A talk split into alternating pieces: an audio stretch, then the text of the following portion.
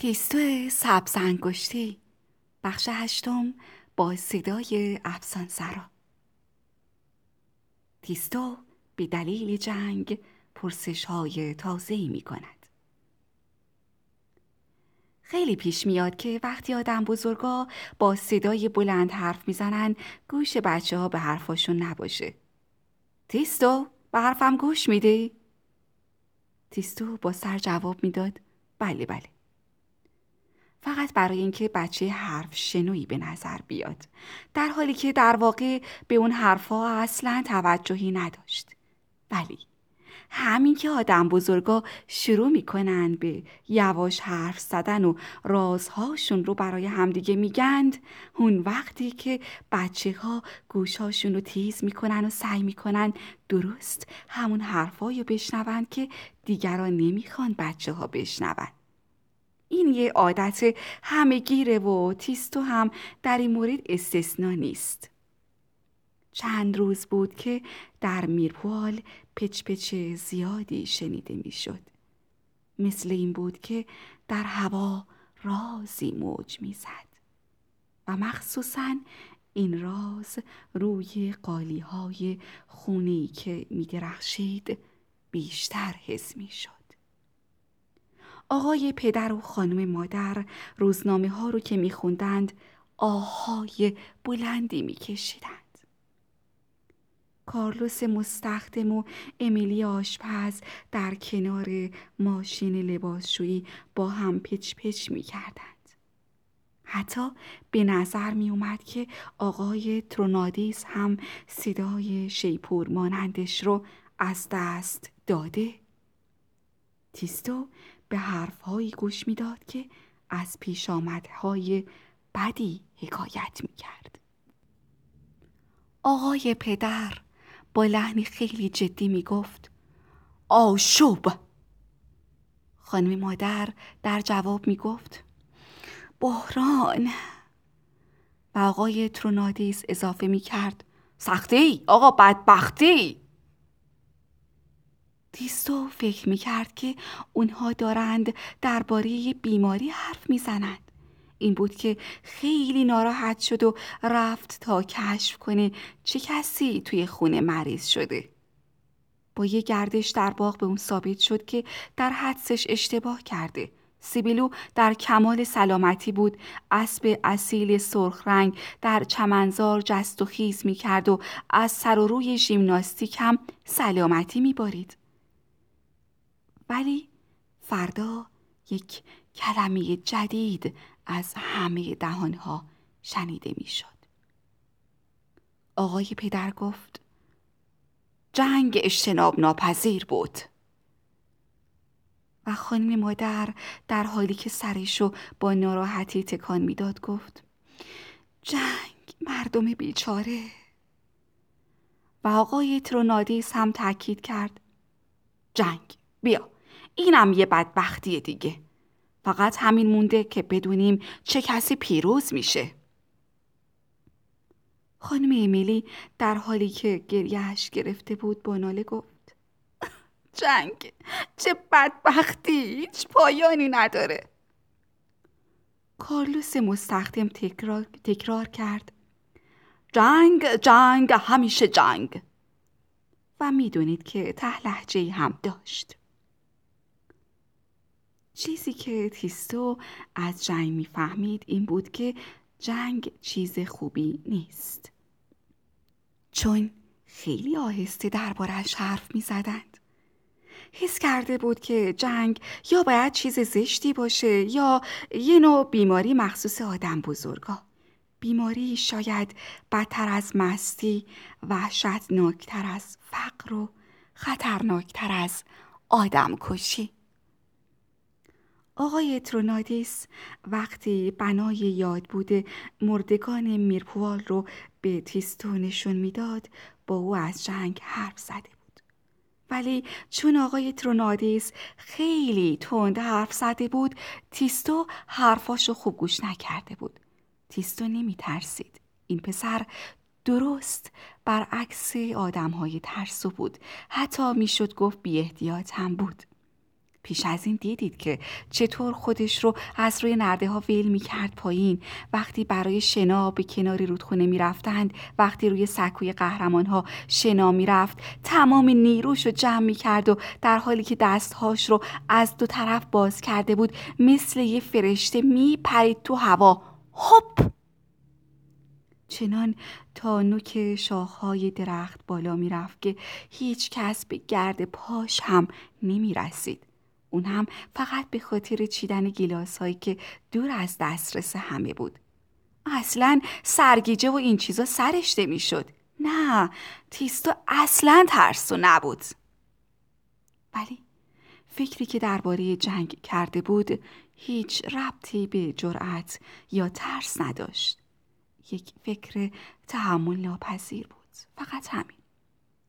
می‌خواست چیزهای بیشتری در این باره بدونه. می‌خواست بدونه آیا جنگ به همون اندازه که فکر می‌کنه وحشتناک هست یا نه. و طبیعیه که برای مشورت در این باره پیش سیبیلو رفت. از باغبان باشی که داشت سر شمشادها رو می‌زد پرسید آقا سیبیلو مزاحمتون نیستم؟ سیبیلو قیچی باغبانیشو کنار گذاشت و گفت ابدا پسرم ابدا. آقا سیبیلو درباره جنگ چه عقیده ای دارید؟ باغبان باشی با تعجب در حالی که دست به سیبیلهاش می‌کشید گفت من مخالف جنگم. چرا مخالف جنگید؟ برای اینکه برای اینکه یه جنگ کوچیک بی اهمیت می‌تونه باغ بزرگ نابود کنه نابود کردن یعنی چی؟ یعنی از بین بردن تکه تکه کردن و به خاک تبدیل کردن تیستو گفت راستی آقا سیبیلو شما تا به حال یه باغ دیدید که جنگ نابودش کرده باشه؟ این حرف به نظر تیستو کمی باور نکردنی می اومد. ولی باغبان باشی شوخی نمی کرد. سرش پایین بود.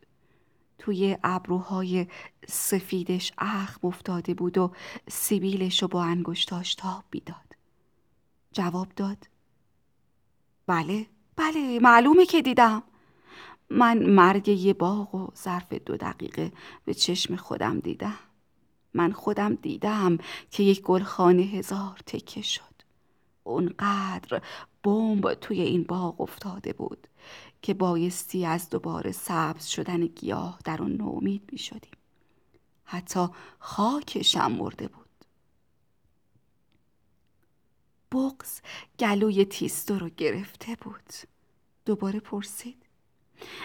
این باغ مال چه کسی بود؟ باغبان باشی در حالی که قیچی باغبانیشو برمی داشت صورتش رو به طرف دیگه برگردوند تا اشکاشو پنهان کنه. گفت مال من. تیستو لحظه ساکت موند.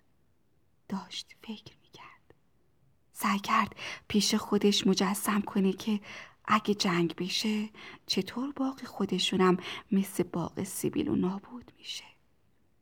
شمشادا شکسته میشن و خاک دیگه هیچ گل و گیاهی رو قبول نمی‌کنه. چشماش پر اشک شد. فریاد زد. خب من رفتم. باید همه مردم این چیزا رو بدونند. من الان میرم و به ایمیلی میگم. به کارلوس مستخدمم میگم. کارلوس خیلی بهتر از من این چیزا رو می‌دونه تیستو اون کشورشو به خاطر جنگ از دست داده کشورشو؟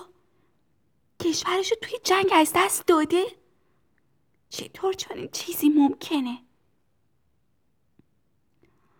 اتفاقی بود که هیچ چاره ای نداشت تمام کشورش نابود شد و کارلوس دیگه هرگز کشوری نداشت. برای همینه که حالا اینجاست. تیستو با خودش گفت من حق داشتم که فکر می کردم جنگ چیز وحشتناکیه. چون آدم توی جنگ کشورشو مثل یه دستمال از دست میده. سیبیلو گفت من خیلی بیشتر از اینا می‌تونم از جنگ برات حرف بزنم. تو از امیلی آشپز حرف زدی. خب امیلی پسرش رو توی جنگ از دست داده. بعضیام دست و پا یا سرشون رو توی جنگ از دست میدن. حال توی هر جنگی هر کس چیزی از دست میده. باتیستو معتقد شد که جنگ بزرگترین و بدترین بلا در دنیاست چون هر کس عزیزترین چیزش رو در جنگ از دست میده. از خودش پرسید راستی چطور میشه جلوی جنگ و گرفت؟ حتما آقای ترونادیس هم مخالف جنگی چون از آشوب و بینظمی خیلی بدش میاد. همین فردا همین فردا در این باره با اون صحبت می‌کنم تیستا درس جغرافی می‌گیرد و به همراه آن درباره کارخانه چیزهایی میآموزد که ناگهان میان وازی ها و واتین ها جنگی به پا می شود. آقای ترونادیس پشت میز تحریرش نشسته بود. صدای شیپور مانندش دوباره سر جاش اومده بود و در آن واحد با ستا گوشی تلفن فریاد زنان حرف می‌زد. ظاهر امر نشون می‌داد که آقای ترونادیس خیلی گرفتاره. به تیستو گفت وقتی در یه جای دنیا جنگی به پا بشه اوضاع همین جور میشه که می‌بینی. در میرپوال هم باید دو برابر همیشه کار کنیم. تیستو اون روز صبح متوجه شد که سوت کارخونه دو بار بیشتر از هر روز به صدا در اومد و کارگرا هم دو برابر هر روز وارد کارخانه شدن. نه تا دودکش کارخانه چنان دودی توی هوا پخش می کردند که آسمان تیره و تار شده بود.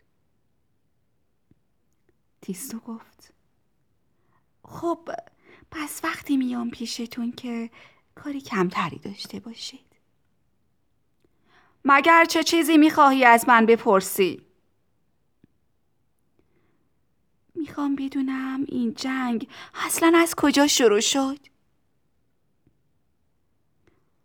آقای ترونادیس از جاش بلند شد و تیستو رو کنار یه کره کوچیک روی میز برد و اون رو چرخوند و بعد انگشتش رو وسط کره گذاشت و گفت این صحرا رو می‌بینی؟ اینجا همونجاست تیستو در زیر انگشت آقای ترونادیس لکه صورتی رنگی و دید که شکل یک قرص بود. آقای ترونادیس نگاهی کرد. تیستو گفت آقای ترونادیس چرا جنگ از اینجا شروع شد؟ فهمیدنش خیلی آسونه.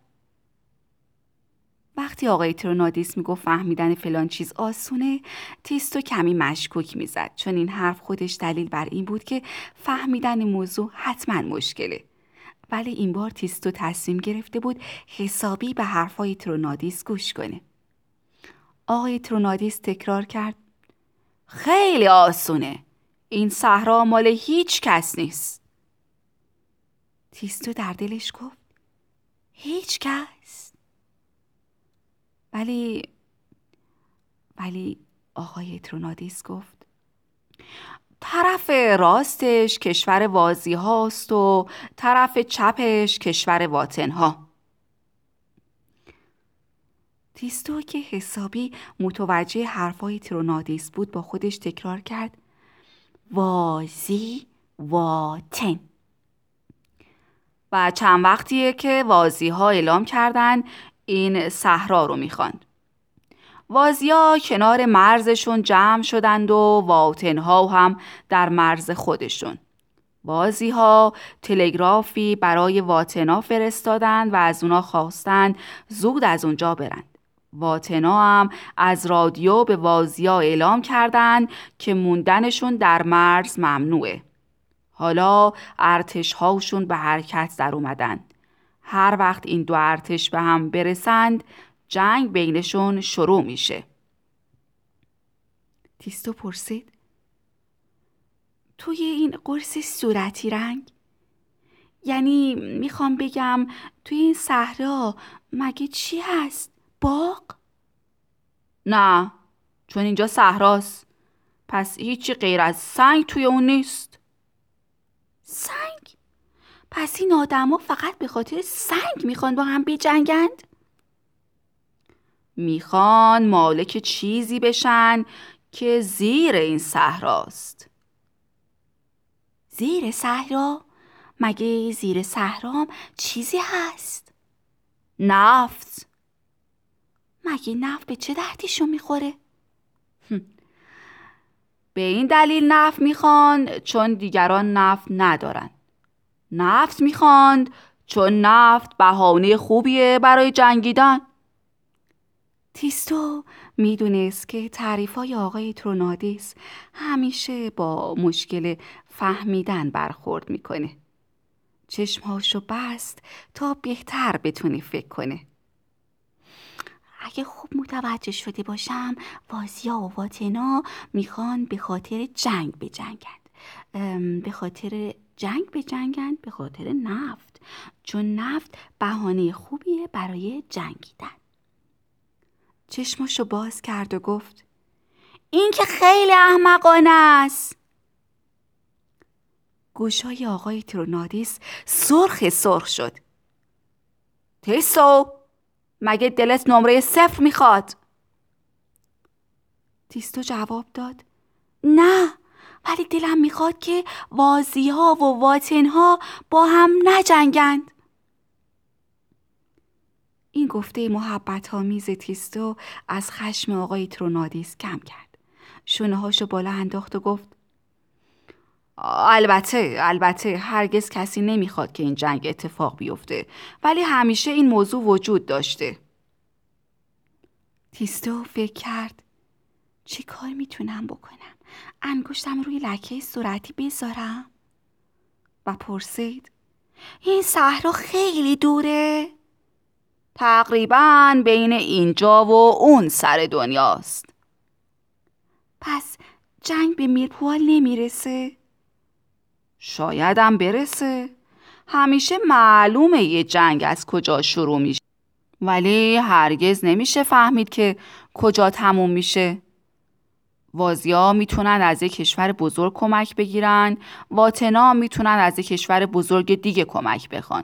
اون وقت این دو کشور بزرگن که با هم می جنگن و این همون چیزیه که بهش میگند گسترش جنگ. تیستو سرگیجه گرفته بود. بله پس جنگ یه جور گیاه خیلی زشته که روی کره رومیزی رشد می‌کنه.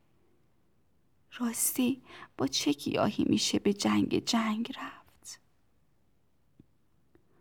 آقای ترونادیس گفت حالا با من به کارخونه بیا و نتیجه درخشان کار کارخونه رو ببین.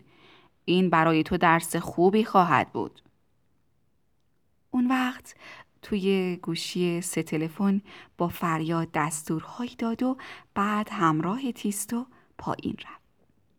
گوش تیستو اول از سر و صدا داشت کر می شد.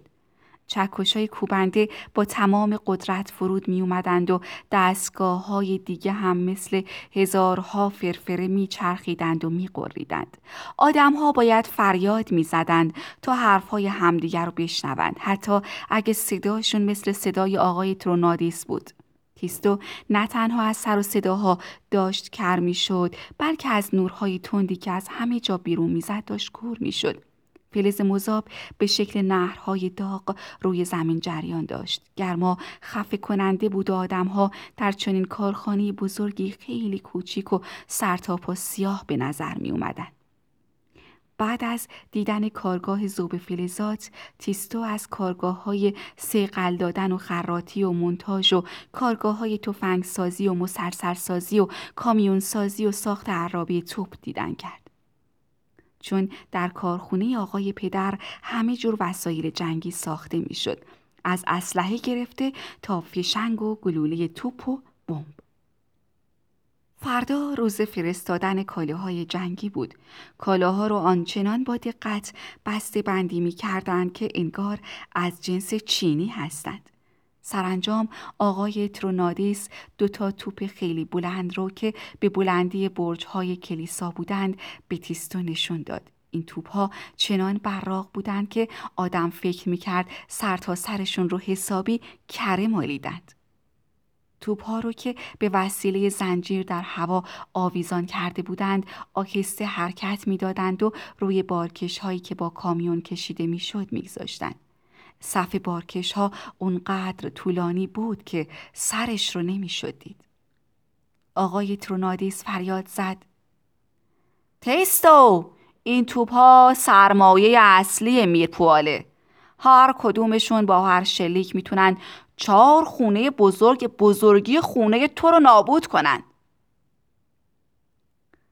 به نظر هیچ کس نیومد که تیستو از شنیدن این موضوع همون غروری رو که آقای ترونادیس حس می کرد حس کرده باشه.